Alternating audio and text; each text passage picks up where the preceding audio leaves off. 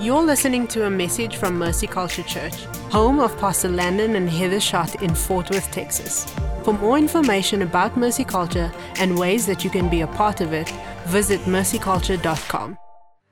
Well, I'm Matt Wakefield, and I'm one of the pastors here at Mercy Culture, where, where we just we, we're, we're obsessed with this vision of connecting, uh, of, of bringing people from corporate encounters with God to daily personal encounters with God. What does that mean?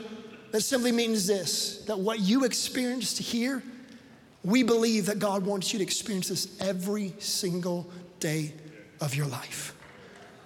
It's not good enough for you just to come to church and have an encounter corporately. We want you to do that. But we want to help equip you so you can have daily personal encounters with God.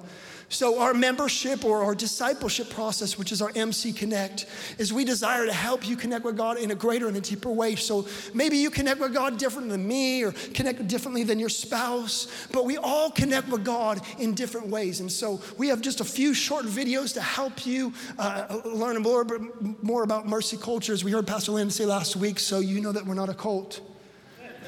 Um, but actually, really just give you a little bit more of the heart and the vision of why God's doing what He's doing here and, and what it looks like to be part of Mercy Culture. And then you just take a couple quick assessments that help you learn and discover the gifts of the Spirit that the Holy Spirit gave you, as well as the ways that you best connect with God.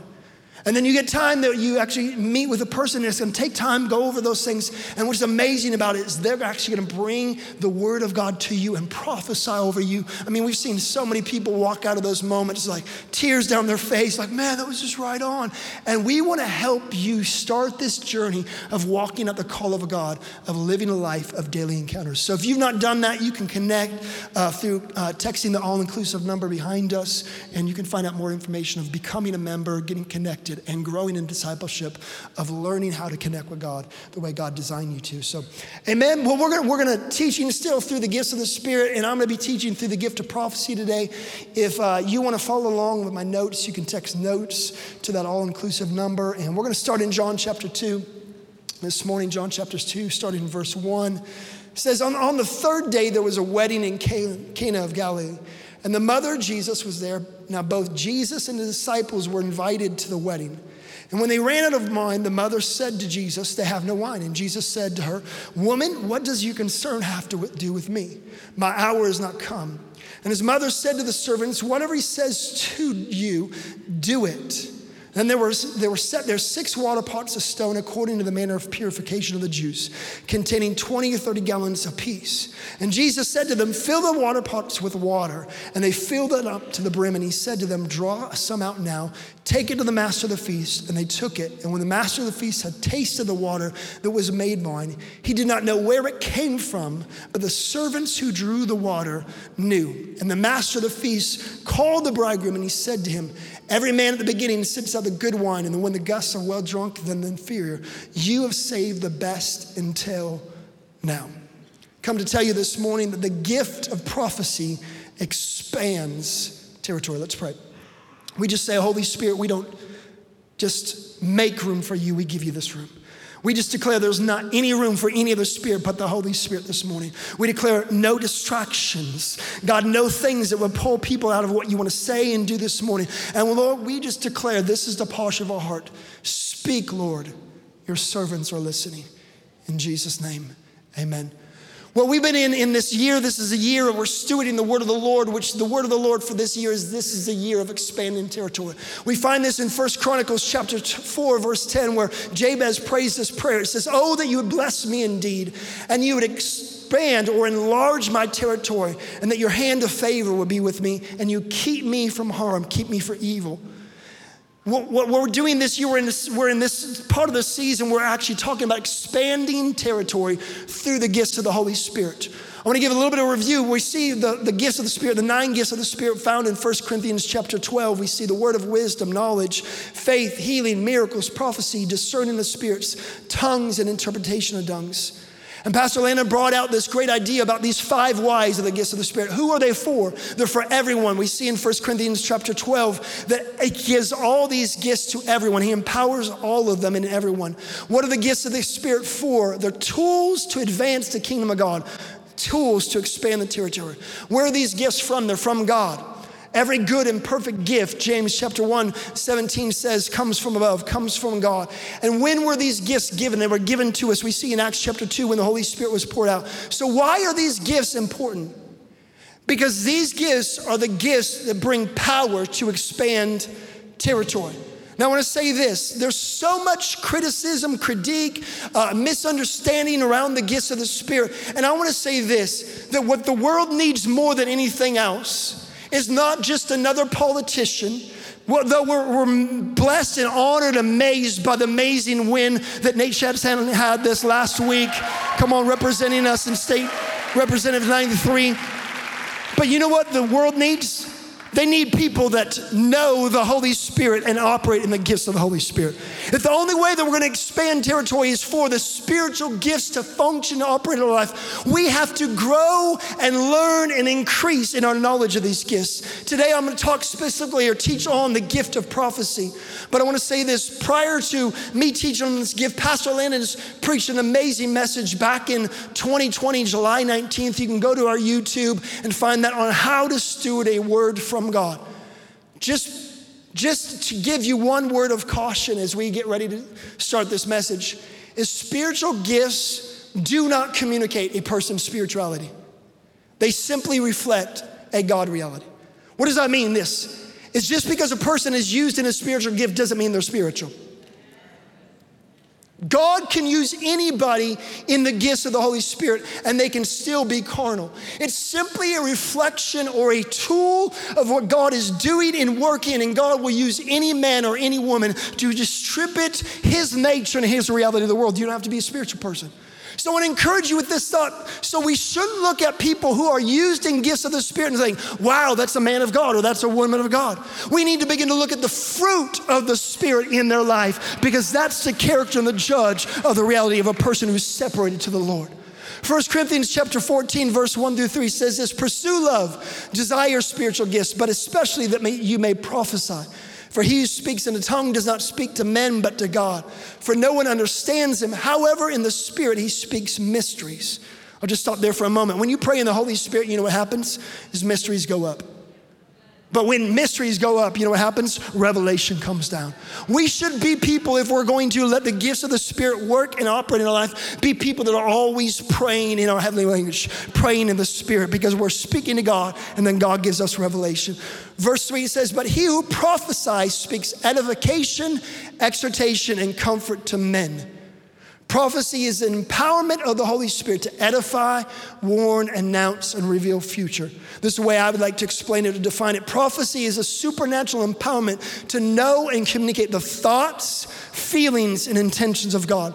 There's two main ways that prophecy or the gift of prophecy function. Kris Vallotton, who's known as a prophetic uh, man of God, well recognized in this gift, says this that prophecy has several dimensions. It's about foretelling, which is telling the future.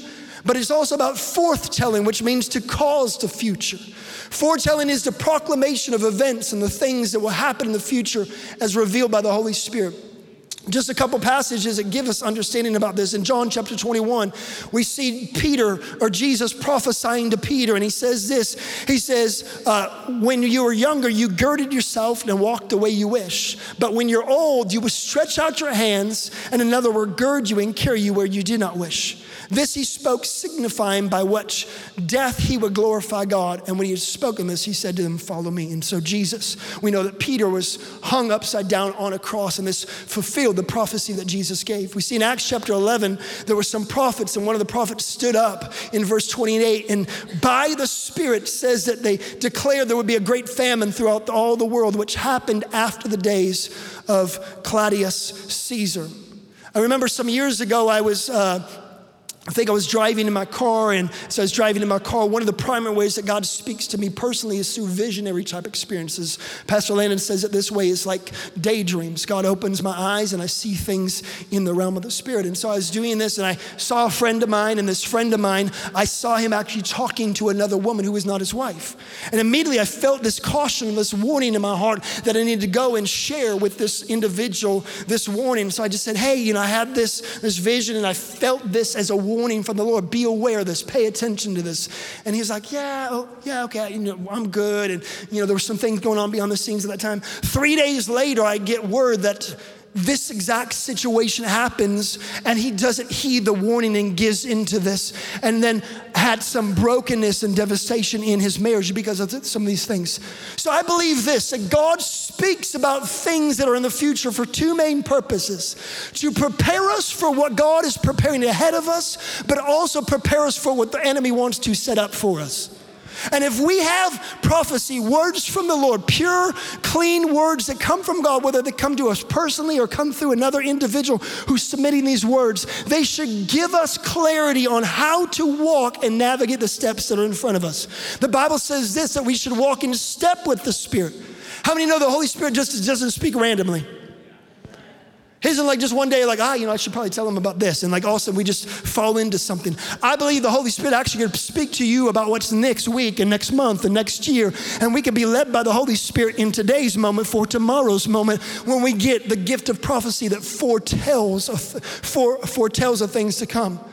The other one is forthtelling, which means to speak forth or disclosing anything that can reveal the thoughts, feelings, intentions of God. It means to call forth. We see in Romans chapter 4, we see this speaking to Abraham. He says, In the presence of whom he believed, God, who gives life to the dead and calls the things which do not exist as though they did. Job chapter 22, verse 28 says, Though uh, thou shalt decree a thing or declare a thing, and it shall be established unto you, and the light shall shine upon your ways. A few years ago, I was at a church preaching and ministering, and we got done in the evening. Lady comes up and he says, I need you to pray for me. She was like hysterical and frantic, and she goes, I lost a four carat diamond out of my ring. I'm like, that sort of seems like a serious situation. And so I'm like, okay, let's pray. And as soon as I close my eyes, my eyes go into, I see, my spiritual eyes go into this vision, and I can see her kitchen. I see these huge uh, ceramic tiles on her floor, and I describe what they look like. She goes, yeah, that's my kitchen. I said, it's sitting in your kitchen. She goes, there's no way. I took eight hours today. We cleaned the whole, whole house. There's no way it's there. I said, I'm telling you, it's there. She goes, it's not there. I said, I declare it's there. She goes home that night. She comes back the next day. She says, The moment we opened the door, from when we opened the door, we could see into our kitchen. I saw the diamond sitting right there in the kitchen floor. See, God is raising up a people that can declare and call things of the as they are, that begin to look at things that seem difficult and dark in our world and begin to call forth the reality of what God wants to do in this situation. And I want to encourage us as we lean into this revelation on the gift of prophecy. The greatest revelation is this Revelation chapter 19, verse 10. The testimony testimony of Jesus is a spirit of prophecy. You know, when you testify about what Jesus has done in your life or somebody else's life, it prophesies or speaks to other people that the same that God did it here is going to do it there. He's the same yesterday, today, and forever. And what we need is we need a culture and a church and a generation that finds the word of God in their mouth and speaks forth the things that are not as though they were. Now, let me lean in for just a moment because there's been a lot of dysfunctions when it comes to this gift in the body of Christ. There's been a lot of damage, a lot of hurt. I would even, I know many people that I'm close with today that they've shifted how they've done church because of the damage of this one gift. But I want to say this we can't pull back because of damage, but we have to lean into the reality of the truth of the Word of God. So let me just bring out and highlight a few things that I know some of you are probably wrestling with that people maybe have used the gift of prophecy to manipulate you. Well, the Lord said, so are you going to do? And they begin to try to use the word of God, the word of the Lord, to try to get you to do something that fulfills or satisfies their perspective, their opinion, and what they want you to do in life. I believe there's a pure gift that comes with the gift of prophecy. But the reason why we communicate consistently when we have words from God and we submit them to people is because we're not trying to control people through the Word of God. We're trying to empower people through the Word of God. And when I could submit a word that truly, purely comes from the Lord, then it's that person's responsibility to take it and choose to walk it out. It's not my responsibility to force them and tell them and control them and manipulate them. The other thing that we see many times that has brought dysfunction is people just make stuff up. Can I get an amen? Sometimes it's to be seen and heard. There's people that maybe have gone and searched someone's social media or looked at and like, oh yeah, this person was born on that date. I'm getting ready to have my meeting or my gathering or my service coming up. Like, hey, I just feel someone over in this section right here in May 19th, 1984. And like, oh, that's me. Like, and I believe God does those things. There is a real pure gift where God gives details and accurate prophecies like that. But then there has been people that have taken advantage for their own gain and pleasure and attraction for themselves. They're showing showy and flashy. They're not pointing to Jesus, but they're pointing themselves. Let me say this any of the gifts of the Holy Spirit that point to man but don't point to Jesus, run. Because the gifts aren't to provoke or to elevate man, it's to elevate Jesus, it's to make him higher, to lift him up more, to bring glory and clarity to who Jesus is, not who man is. And then one of the other things I think that's created dysfunction or a lack of clarity concerning the gift of prophecy is this as much of the gift of prophecy today is just about stuff and blessing and God's gonna do this and you're gonna get a new car and you now hear me when I talk about all these things, I believe with purity God speaks those things. But I also believe this the purpose of every prophetic revelation is to bring us back to the revelation, the might, and the majesty of the King. If it doesn't, it actually diminishes the authority of the Word of God being communicated, it perverts and pollutes the pure gift of God in people's lives. I believe this the main purpose of the prophetic is to show the treasure that has been hidden. Just think of it. If you went to a beach today, I don't know how close the closest beach is here, and you pull out a metal detector and you get there and you're scoping, there's things that are hidden under the dirt or hidden under the sand. But if you have the right tool, you can actually find the treasure that's buried. You could find the things that people lost. And this is what I'm aware of is there people in the world that are going through life and they've lost hope.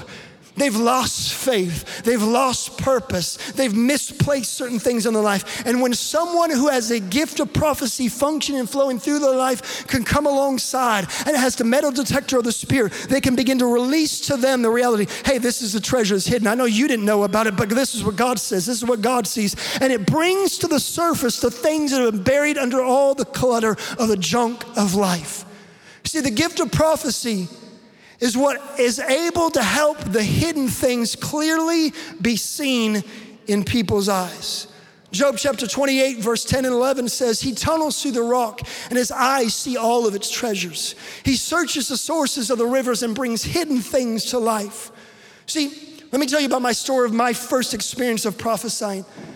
I, I, I, grew up sort of in a, a, a four square church. I grew up in a, sort of a charismatic kind of background and stuff. So I was aware of it, but it's never, never functioned or never happened in my life. And then I went to Bible college and I was interning at a church in the area. And as I was interning, the youth pastor asked me, you know, hey, I'm going to go on vacation for a few weeks. Would you step in and preach? And I'm like, yeah, that's awesome. I was so blessed. And God was really just doing a lot of huge things in my life. I was seeing the presence of the Lord move in my life in significant ways. And so I get up and I preach the message. I give an altar response and got all these young people, teenagers respond to the altar. And as I stand in front of the first young man, all of a sudden my eyes are open and I see what he's struggling with. And I didn't know better, so I just did what I thought. You just say what you see. So I'm like, You're struggling with pornography. And I didn't say it quietly or to him personally. I said it in the microphone so all 100 students heard it. Probably not the best way to steward that gift of prophecy. Now, after some years, I learned that there's a better way to do And then, Of course, I talked to this young man, young man afterwards. It really actually hurt this young man. In fact, a few years after that scenario, he came to me and said, Man, I held this bitterness in my heart because of that situation, and you know, I have to come and forgive you and stuff. But one of the things I learned through that process is that God does reveal secrets in men's life, both things that are the treasures, but also the things that are secret sins. But the purpose of it is always to bring people into the presence, to empower them, as it says, to edify, to encourage, and to comfort. It's never to tear down.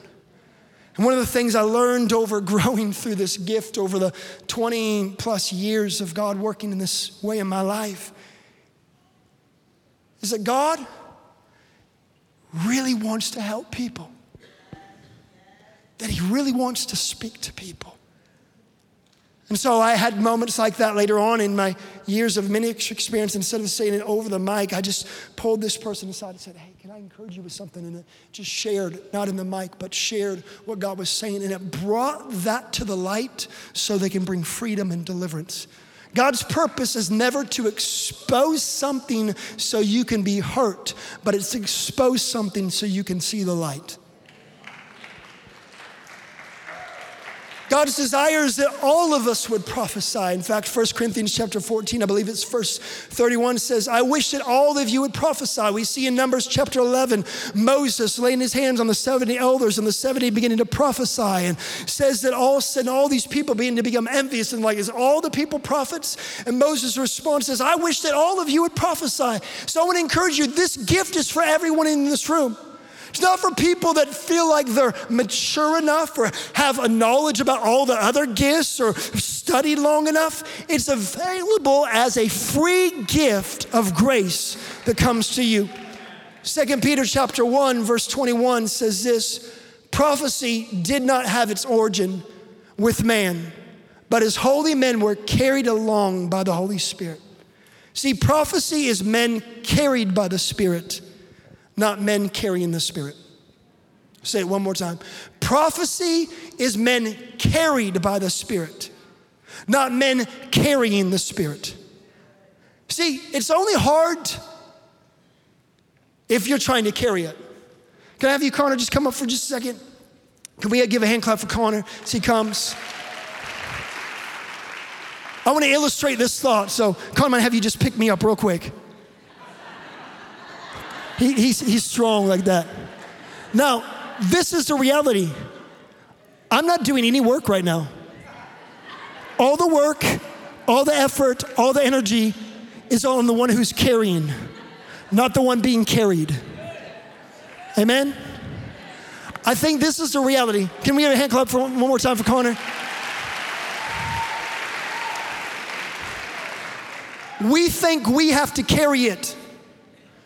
We think, oh God, I want to be used by you. I want to hear the prophetic words. I want to have prophetic revelation. And we feel like we take on the burden ourselves, like we have to carry something. This word carry actually is this word that means to carry a burden. Meaning this the burden carrier is Jesus, not you. And when we get this revelation, we will rest in the presence and not put a burden on ourselves to try to be gifted. Let me just help you. Stop trying to be prophetic because you end up really being prophetic. When you make a decision, I just want to be carried in the presence. I just want the Lord to lift me up. I just want me to find myself as having rest and joy and pleasure in the Lord. I'm not trying to be gifted. I'm not trying to make things happen. I'm not trying to be spiritual. It's simply a byproduct of simply being in His presence, and it becomes easy.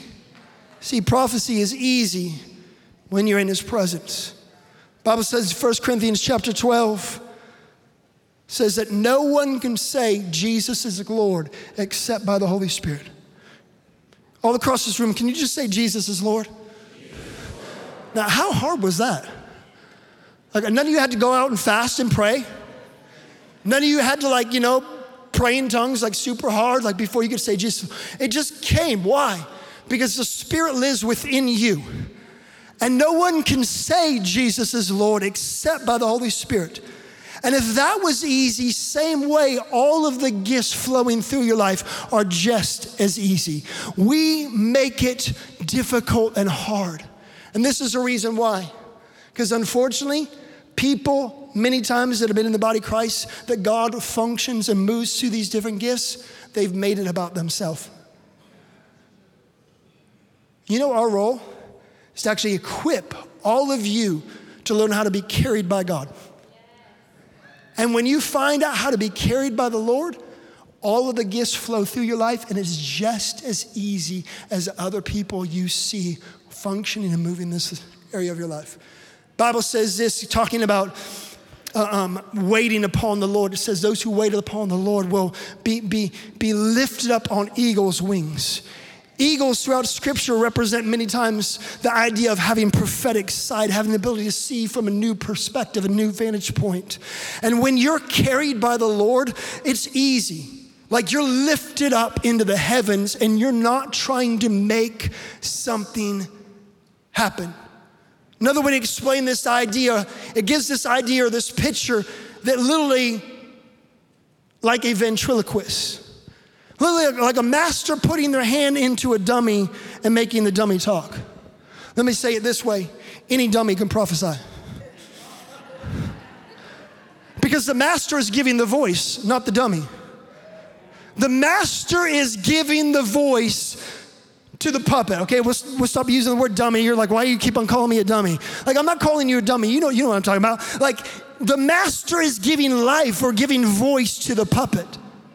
It's not the puppet that has a voice by itself. We don't have a voice by ourselves. We only find voice from within when the voice comes into us, when the hand of the Lord comes into us, when the hand of the Lord is upon our life, then all of a sudden we find the voice of God. We're simply the face, but He's the voice. And I think the reason why many people shy away from the gifts, not because they don't believe in them, but they're actually just sort of afraid that maybe they can't be used in them. Like, I, I don't know if this gift is for me. I don't have it all put together. I don't have it. You know what's the great news is this. Acts chapter 4, verse 20 says this We can't stop speaking about what we've seen and heard. When you, see, whatever you see and hear in your encounter with the Lord, your only responsibility is then to speak from that encounter. I mean, that's easy. Go into the presence, talk to the Lord. He shows you things, tell you things, and you're like, okay, cool, I can just say that. And he's just like, like, I wish I had a ventriloquist guy up here and, you know, you don't even want me to try. It would be sort of embarrassing. And this is what we think, though, is we think we have to become the voice instead of simply listening to his voice and letting his voice come through my life. When you take time to see and hear, you know what God does? God begins to pull out and pull up all of the treasure that in people's lives. See, prophecy is not about seeing the speck in another person's eye, but it's about pulling the treasure out of their life. And when I get in his presence, it's so easy to see from God's perspective. The Bible says in Ezekiel chapter 3, verse 14 through 16, it says, So the Spirit lifted me up. This is Ezekiel, the prophet. It says, So the Spirit lifted me up and he took me away. And I went in bitterness and the heat of my spirit, but the hand of the Lord was strong upon me. And I came to the captives of Tel Abib who dwelt by the river Chebar. And I sat where they sat and I remained astonished among them for seven days. And now it came to pass at the end of the seven days that the word of the Lord came to me. Ezekiel, his whole job was this let me get caught up or carried up in the spirit. And when I'm carried in the spirit, I will feel what they feel and I will see what they see. I think one of the greatest things that we misunderstand about the gift of prophecy is that we think somehow it's our effort or our work. But here, Ezekiel, who was known as a prophet, who had clear knowledge and revelation, simply was taken up in the spirit. And then he simply said what he saw and heard. says that he was lifted up the spirit, and the Lord took him and sat him where they sat. You want to grow in the gift of prophecy? Sit where they sit. Sit where the brokenhearted sit. Sit where the impoverished sit. Feel what they feel. The greatest activation of the gift of prophecy in your life is a lifestyle of intercession. Because when you intercede for people, you can't help see them the way God sees them. You can't help feel the way God feels about them. You can't help move out of your own opinions and perspectives and move into God's heart for people. 1 Corinthians chapter 14 verse 1 says this, let love be your highest goal. But also you should desire special abilities, especially the ability to prophesy. Verse 9, it goes on and it breaks down how prophecy functions or works. It says it's the same for you. If you speak to people in words they don't understand, how will they know what you're saying? You might as well be talking in empty space. There are many different languages in the world, and every language has a different meaning. But if I don't understand that language, I'll be a foreigner to someone who speaks it. And the one who speaks it will be a foreigner to me. Let me say this prophecy is the language of love that translates to all cultures because it expresses the heart and the mind of God. I went some years ago to uh, Guatemala. My wife had to remind me after the first service. I went to Guatemala, and I, I was there in Guatemala. I, I, learned three years of Spanish, or I should say, took three years of Spanish. I didn't learn any years of Spanish. As you can see, I am not learning also English either.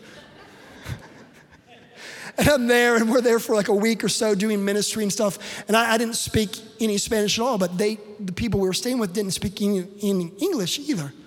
So we're there for one whole week. So I get up in the morning after the first day and I see them and they see me and I'm just like, okay, this is awkward. Like, like what do I do? What do I say? Like, like, I mean, like, how do you communicate if you don't have like, like, there's a language barrier here. I remember after the first day, uh, coming and seeing them a little later on the afternoon, we met up for lunch and stuff. And as I saw them, they come and they come over and they, they greet you and they do this thing. They greet you with a holy kiss. It's, it's like a biblical thing. It's part of their culture. And so they come over and they, they kiss you on the cheek. And at first I'm like, wait, what, what's going on? Like, I, I don't really know you that way. Like, this is awkward. And then after being there for a little bit, you recognize like this is how they communicate and express their affection or love to everyone. It's a culture. Their, their culture expressed love in a way that when I came back to the church that we were at in Chicago, um, you know, I come in that day off the plane, I'm getting ready to preach and show up to service and I see all my kids, I'm like, hey, how you doing? And like I'm hugging them all and stuff. They're like, go to my wife, like, what happened to Pastor Matt? Because that wasn't my normal expression. That wasn't my expression of, of affection or love. What happened is there was a language of love that bypassed our lack of understanding each other's languages. When you have the gift of prophecy functioning through in your life, it actually speaks to the heart of people, even though they may not understand all this, all the perspectives or understanding of the gospel, because it speaks to the heart and the mind of the individual, the love of the Father. Remember, me and my wife were on a date some years ago, and we went on this date, and uh, we're just sort of sitting there and stuff. I go up to order our food, and as I'm ordering our food, um, again, the primary way God speaks to me is through visionary type experiences. God can speak to all of you in this room in different ways. So, so one of the ways that maybe God will speak to you is through this, this uh, still small voice or an impression, or maybe you feel something physically in your body, or maybe you have a vision or a dream. But in this moment, I had this vision, and I see, my eyes are open, and I see this lady that's in front of me. She's taking my order, but I see her house, and I see her kitchen, I see the bills stacking up, and I see that she has three kids. It was just a real clear moment, a clear experience. And so I just communicate what God was saying to her. And of course, she's like in tears and like, oh my goodness, this is amazing. Like, how do you know this? Like, God loves me. Uh, like, just in a mess here at this, this restaurant. But was amazing more than that was there was this young girl that was another waitress at this restaurant watching. And she looks over and she goes, OMG, are you a psychic? I'm like, no, I'm not a psychic. I said, this is what I believe. I believe God loves people so much that sometimes He speaks to me about their life. And she said, Do you think God has anything to say about me? I want to tell you the truth. Despite what maybe other Christians will say or what the world says, the world wants to know what God has to say. The world wants to know what God has to say.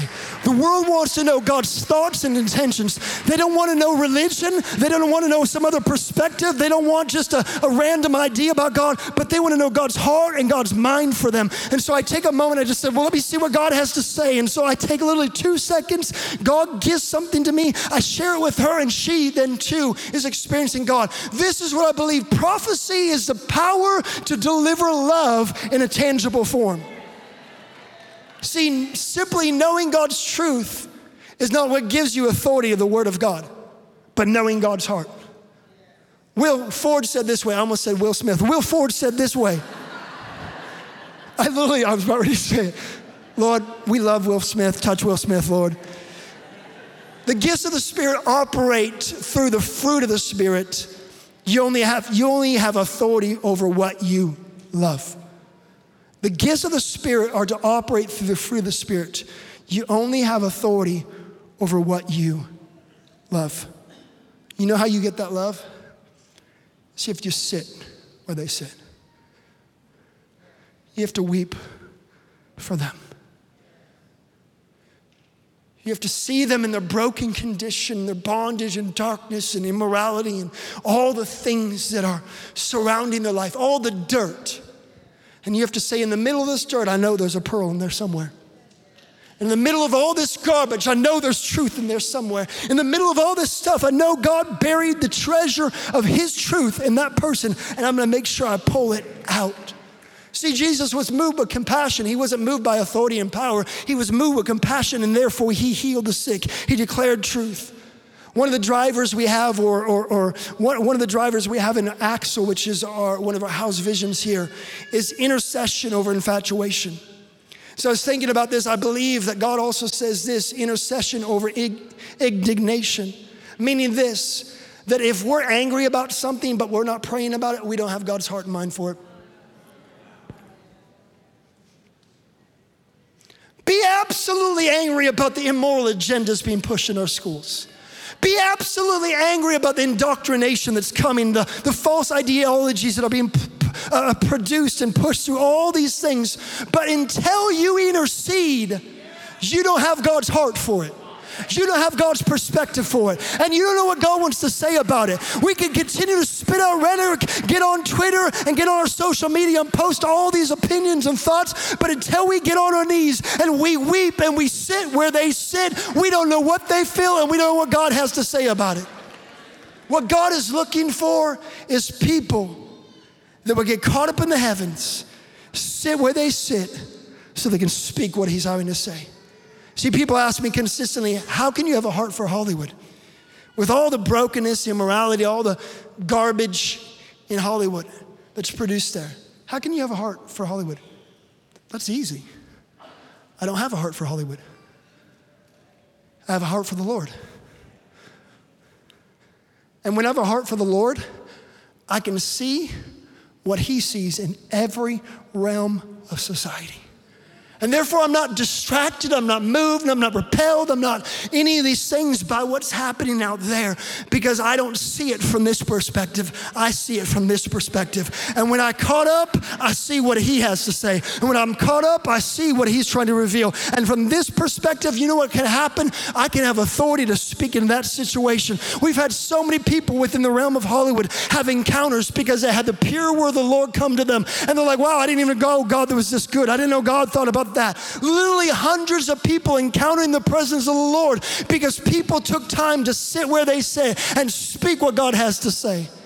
It's easier to judge a culture and condemn a culture than it is to get into heaven's culture and begin to speak a new reality, a new truth to those circumstances and situations. See, it's so easy to look at these things.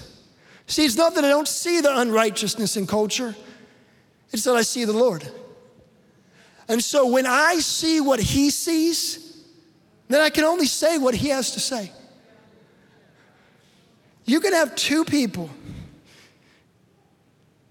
that believe in Jesus, and you can have one person who chooses to get caught up in the heavens and see what he says and speak what he speaks and you can have another individual who can simply look at the current reality of the circumstance of situation and simply just make a diagnosis and a prognosis of what currently is. You know what we need? People that don't diagnose and prognosis the situation, but people prophesy to the situation. It's not hard to look at what is and be like, oh man, it's so dark out there. Really? Duh. I know I'm getting a little ornery. It's obvious it's dark. It's obvious the world is broken. It's obvious the world is, is helpless and hopeless and needs somebody. But it doesn't take much to criticize, but it takes an anointing to prophesy. Could it be that what we call speaking truth is really sometimes just being critical? Mic drop. See, God was able to look at darkness, and you know what He said? Oh, it's so dark down there. Oh, it's so void. Got so much chaos there. No. Said God saw darkness and He said, Let there be light. You know what we need in the world? We need people that can look at darkness, not be intimidated, but not be afraid of it, but actually run to it. That can actually be the light in the midst of darkness. People that say, you know what, politics is an evil, corrupt uh, place or space, but you know what, we're going to have people like Nate Schatzline and rise up and say, I'm not going to run from it, I'm going to actually run to it. I'm going to be a light in the midst of darkness. I'm not just to speak about all the corruption, but I'm actually going to speak about the purpose and the plan and the destiny of what God says in that culture. I'm not going to speak about Hollywood and all the immorality and all the things that are happening, but I'm actually going to go into Hollywood and I'm going to speak truth, speak the word, and speak the power, and it brings freedom and deliverance. I've always found that those are real heroes of faith run in when the, bur- uh, the building is burning down. People can stand back and say, The building is burning, the building is burning. We did that years ago as buildings were burning. But heroes, people like firefighters ran in when everybody else was running out. You know what we need is a prophetic community that stops looking for the sideline, throwing stones at what is and calling out what is. And we need people to run into the building and say, I will rescue you. I have a word for you. I have hope for you. I have purpose and destiny for you. And until we do that, we will continue to condemn darkness, but it will keep on getting darker. What we need is people that can prophesy light to dark places. See, it doesn't take any revelation from God to point out what is, but it takes a word from the Lord to declare what will be.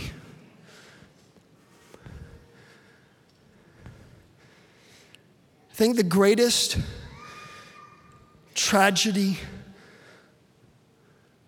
of the American church today is that we've partnered with the spirit of the age and have been unaware of it.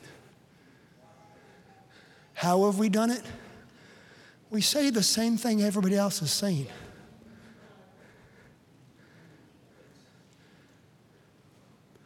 Jesus comes on the scene, and when he shows up, he's saying the exact opposite of what the Pharisees are saying. They're speaking through condemnation and being critical. Jesus comes and he gives words, and the Bible says his words are spirit and life. You know what that means? They don't have to be received by individuals in the natural because they always affect what happens in the spirit. That means this I can prophesy. You may not agree with it, you may not believe it, you may not think it's the Lord. But if it's the Lord, it will affect the realm of the spirit.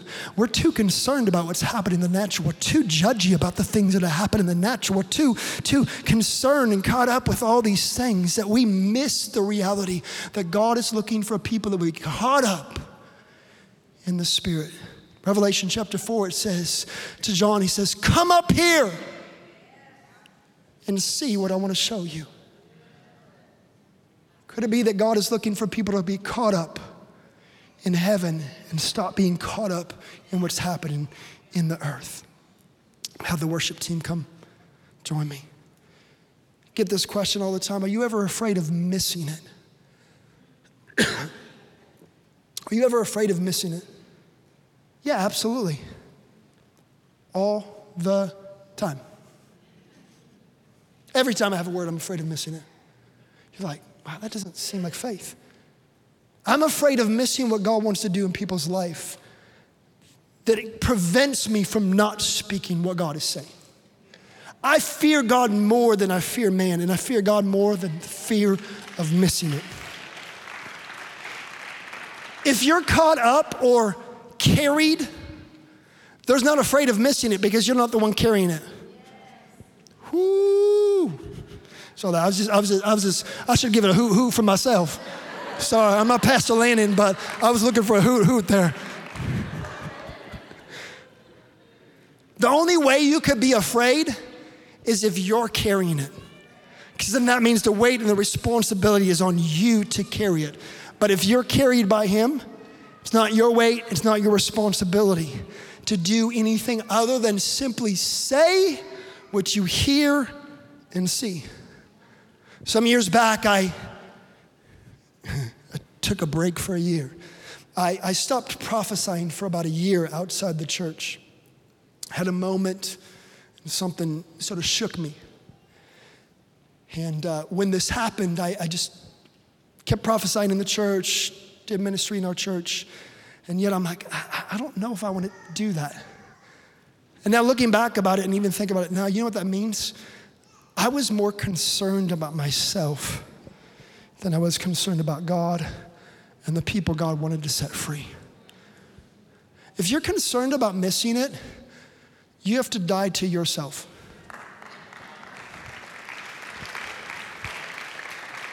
I know you're like, man, you could, you could say it from out there. No, I'm saying it because I had to walk through it for an entire year of having to die to myself and be like, ah, yeah, I have a word, but mm, I don't know. What if I miss it? And I come to this moment, me and my wife were going through a drive through at a, it's called Bigfoot Java. It's a coffee place, sort of like Dutch Bros here.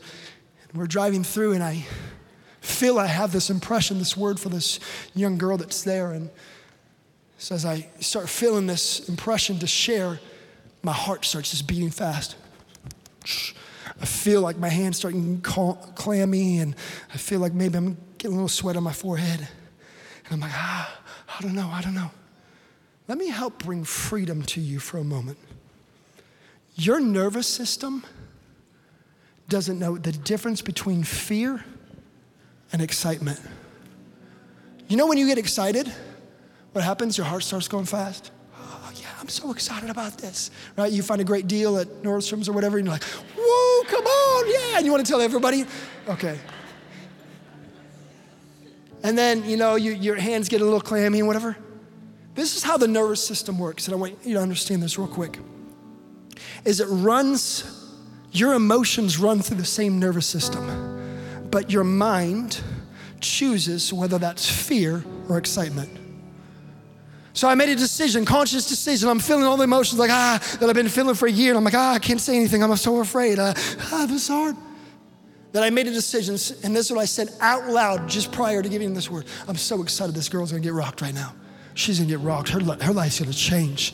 And what it was I doing, I was reassigning what my body was trying to tell me that God was trying to interrupt that pattern trying to say, no, just speak the word, speak the word, speak the word. And so I deliver this word. This young girl's crying. She ends up having a baby later on. And, you know, we gotta minister to her some more and stuff. And it all happens because I made a decision to simply just take a risk one more time. And ever since that moment, I never I made a decision. I'm never gonna stop speaking what God says. The great Wayne Gretzky says this you miss 100% of the shots you don't take. If you never choose to step out, you will always miss it. And could it be that the treasure that is hidden in individuals will never be discovered? I didn't say this in first service, but I feel prompted to say it in this service the Bible gives this description that when you get a word, it's talking about specifically prophets in this passage. It says, when you get a word, you have to share it or say it. And if you don't say it and, and, and, and, and is appointed for judgment or something, that the blood is on you. Could it be that people's lives are on us because we chose to be more concerned about ourselves and be, be more concerned about my life and what I feel? And oh my goodness, I don't know if I can really do this. And yet we have people walking around every day throughout DFW area looking, waiting for someone to break in and have the word of the Lord that would say, I, I detect some treasure here. Let me pull it to the surface. And yet what we can do is we walk by and just see them like everybody else. John chapter 2, going back to that passage, we see Jesus here and wine is run out. And as the wine run out, they come to Jesus and says, you know, we, we need some more wine. And so he comes and he looks at the servants and he says to them, there was six water pots of stone, and he says to them, fill the water pots with water. And so they fill them the brim, and it says, draw some out now and take it to the master. And they did. And the water that had become wine was taken to them. It says, and the master did not know where it came from, but the servants knew. It's interesting that these water pots were used for ceremonial cleaning, meaning this that when people would come into a house or into a home or a party large like this, they would use it to wash their hands and their feet. And yet Jesus takes these, says, fill them with water, take water from this and serve it to the master. That's nasty. So let me just be honest, that's, that's nasty. But the understanding is this that Jesus takes these water pots. It says six. Six represents the number of man in Scripture. Water pots. We see in Second uh, Corinthians chapter 4, the Bible talks about how we're earthen vessels, have this treasure in us. Literally, what it's giving a picture of is these that God is filling man with water, dirty men with water. God doesn't need you to be perfect to prophesy. God will take dirty vessels, fill you with the water of His Word. And when you're filled with the water of His Word, you know what you could do? You could draw from the water of His Word. You could draw from the revelation of your daily personal encounter. And you know what you have to take to the world? Is you could take this water, and this water in you, this Word in you, now becomes breath or becomes life or becomes wine to them. It literally has the ability to bring change and transformation to those people you carry it to. It's interesting that says that Jesus didn't do the miracle. So Jesus doesn't turn water into wine. Jesus tells the servants to fill the water pots with water. Woo! This is what that means. God is simply looking for stewards of the Word of God. If you could steward the Word of God in your personal life, if you can steward the Word of God in your daily encounter, you know what I have? You always have something to draw from. And when you have something to draw from, you could take it to people and they're like, What is this? What is this? Where'd this come from? And they don't know where it came from, but you know it came directly from heaven. You know it came directly from the source. You know it came directly from the Word of God. You know it came directly from the presence of God. And when you begin to live this kind of life, I will tell you this you will always have the ability to draw something from the Lord that can give a word to them. I remember some years ago, a person asked me a question. He's like, Man, it feels like you have a word for everybody. And I said, I know I don't have a word for anybody, but God has a word for everybody. And if I could be a good steward of His word, and I could steward this in my daily encounter, I guarantee you this I will always have a word for somebody. You're like, well, what do you do when you don't feel it? I'm so glad I'm not led by my feelings. What do you do when you don't hear and see anything? I talk to the Lord, and He's always speaking. And if He's always speaking, then He's always got something to say. The question is this do we always have ears to hear?